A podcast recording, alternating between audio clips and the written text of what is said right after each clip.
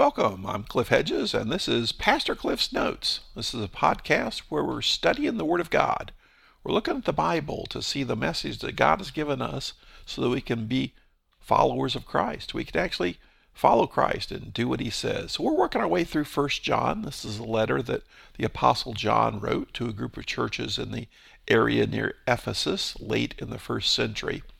We are in episode 14 and we're looking today at 1 John chapter 2 verses 20 and 21. Let's read the passage. John says, "But you have an anointing from the Holy One, and all of you know the truth. I have not written to you because you don't know the truth, but because you do know it, and because no lie comes from the truth." Well, he's been talking about those who have left the church. Not just left the church, but left the church as ones who are causing trouble in the church, teaching false doctrines, teaching untruths about Jesus, about who he was and what he did. And they're actually in active opposition to the gospel right now. He called them antichrists. So he'd been talking about them, and now he shifts. He says, But you. So, not talking about the Antichrist now, I'm talking about you. Those of you who've remained true to Christ, who remain true to the gospel, who remain true to the revelation that God has given us. But you, he says, you have an anointing from the Holy One. Now, this is, uh, well, the, the words are important here. You have an anointing. What does that mean? That gets thrown around uh, often in modern usage, but uh, what's what's he referring to here? It's a little bit of a play on words. Several times he's referred to Jesus as the Christ, and, and that's how we understand Jesus. He is the Christ. And the word Christ, the, the Greek word Christ, just means anointed one. The Hebrew word Messiah means anointed one. And so if we look through the Old Testament at the whole idea of anointing, it carries a religious significance very early in the, the Old Testament, we see them anointing things. They would have anointing oil in which they would anoint an altar, anoint the tent of meeting, anoint certain objects that were used in, in their ritual of, of worship. But more frequently, it was used to anoint a person. In, in the beginning, in the law given by Moses, the priests were anointed specifically the high priest. And the anointing was a religious ceremony to sprinkle oil on this person or to pour oil over this person as a symbol of their being chosen and set aside. Then later, when a king was brought into the picture, the prophet of God would anoint the king to symbolize this is the chosen one to be the leader of God's people.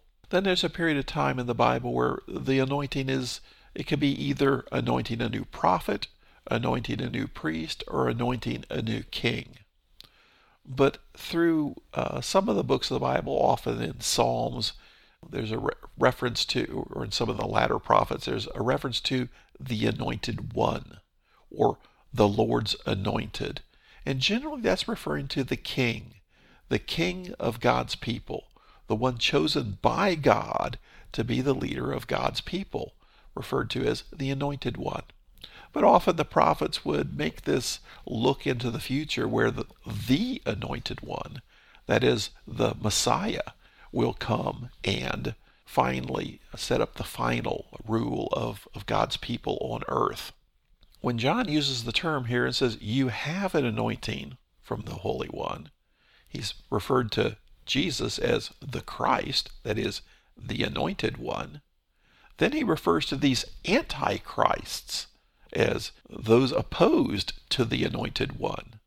And then he says, But you guys, you guys who are really followers of Christ, you have an anointing from the Holy One. So he's used the similar terms here. You have the Christ who is the anointed one, the anointed one anointed by God to be the leader of God's people. But you have these antichrists opposed to that Christ, the anointed one. But you guys, you have an anointing because you are connected to the anointed one. And here he refers to the anointed one as the Holy One. Now, there's some debate is the Holy One referring to the Father or to Jesus? You can make a case either way. I think it refers to Jesus. Often God is referred to as the Holy One of Israel, but, but rarely as just the Holy One. But he's referred to Jesus earlier, back in the beginning of chapter 2 here in 1 John. He said, Jesus Christ, the righteous one. So I, I think he's using similar language here, and when he says the Holy One, he's referring to Jesus. So you, as opposed to the Antichrist, you have an anointing from the real Christ, from the Holy One. And all of you know the truth. You know the truth because of this anointing from the Holy One. You know the truth because the truth comes from God. Part of the issue of these false teachers, these antichrists, is that they think they have special secret knowledge. And you need to come over to their side essentially to, to know the real deal, to know what's really going on, to know the, the really juicy stuff, the, the secret knowledge. And, and this is John's fighting here. He says, no, no, there is no secret knowledge that you get from those people. The true knowledge comes from God. This even harkens back to the Old Testament prophet Jeremiah, when Jeremiah prophesied the coming of the new covenant through Christ.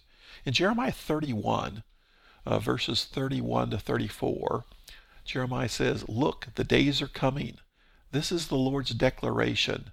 When I will make a new covenant with the house of Israel and with the house of Judah. This one will not be like the covenant I made with their ancestors on the day I took them by the hand to lead them out of the land of Egypt, my covenant that they broke, even though I am their master, the Lord's declaration. Instead, this is the covenant I will make with the house of Israel after those days, the Lord's declaration. I will put my teaching within them and write it on their hearts. I will be their God, and they will be my people.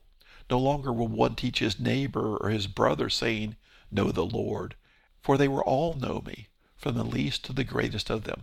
This is the Lord's declaration. For I will forgive their iniquity and never again remember their sin. Now, what's that all saying? Is Jeremiah is proclaiming that in this new covenant, which we now know, the new covenant in Christ, it's not just based on intellectual knowledge that people teach each other. It comes through a relationship with God through Christ. He says, I will write this truth on their heart. And we know that a little more clearly now. The, the Holy Spirit guides us. The Holy Spirit teaches us and leads us and, and illuminates the Word of God to us. So it's not this secret knowledge we're going to get from the Antichrist, from the false teachers.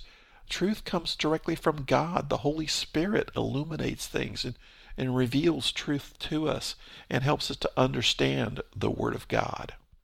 Now, verse 21, John says, I've not written to you because you don't know the truth, because you do know it, and because no lie comes from the truth. If they already know the truth, why does John need to write this letter? Well, they know the truth of Christ, but they still need some help in living out their faith in the real world. Now, he says, I, I have not written to you. If we just look through the first chapter and then what we've already seen in chapter 2, several times he's described why he is writing this letter. He says, We're writing these things so that our joy may be complete. I'm writing these things so that you may not sin. I'm not writing you a new command, but an old command. Yet I am writing a new command. I'm writing to you since your sins have been forgiven. I'm writing to you because you've come to know the one who's from the beginning. I'm writing to you because you've conquered the evil one. So through all this, you put this all together, he keeps explaining why he's writing to them. He's writing to them so that they can be followers of Christ, so that they can base their relationship on God through the clear gospel of following Christ so that they can actually be followers of Christ. He's making that clear.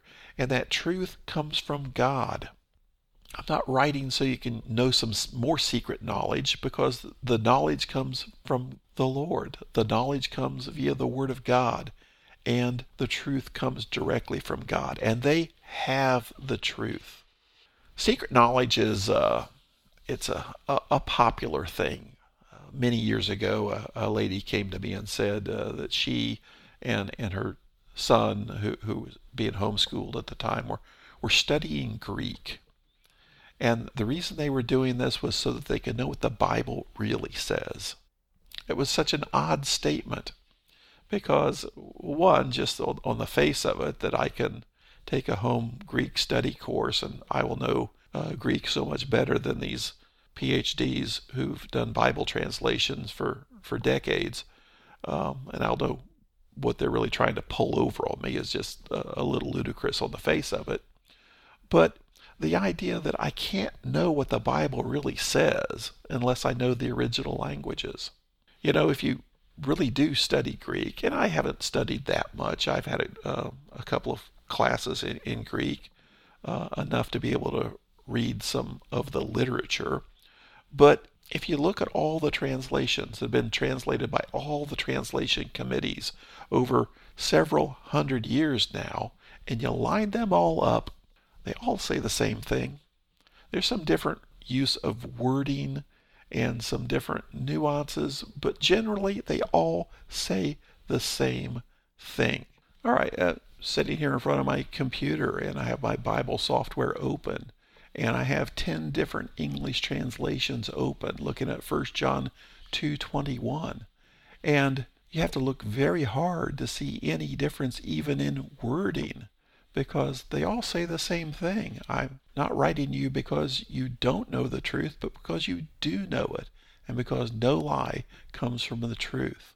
From the, the King James to the New Living Translation and everything in between, they all say the same thing. So we don't have to go searching for secret knowledge so we can know the, the inside track, the inside scoop, know what they've been hiding from us all along. The Bible is here and ready and open for any of us to plainly read. But to truly grasp it and take it to the heart, we need the Holy Spirit there. Not to decipher the secrets, but to apply it to our hearts because of our sinful, rebellious nature. We push back from the clear teaching of the gospel, the clear teaching of the Bible.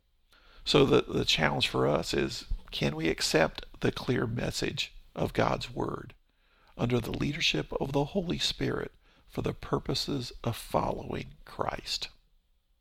Thanks for joining me. Come back and join me next time as we continue working through 1 John chapter 2.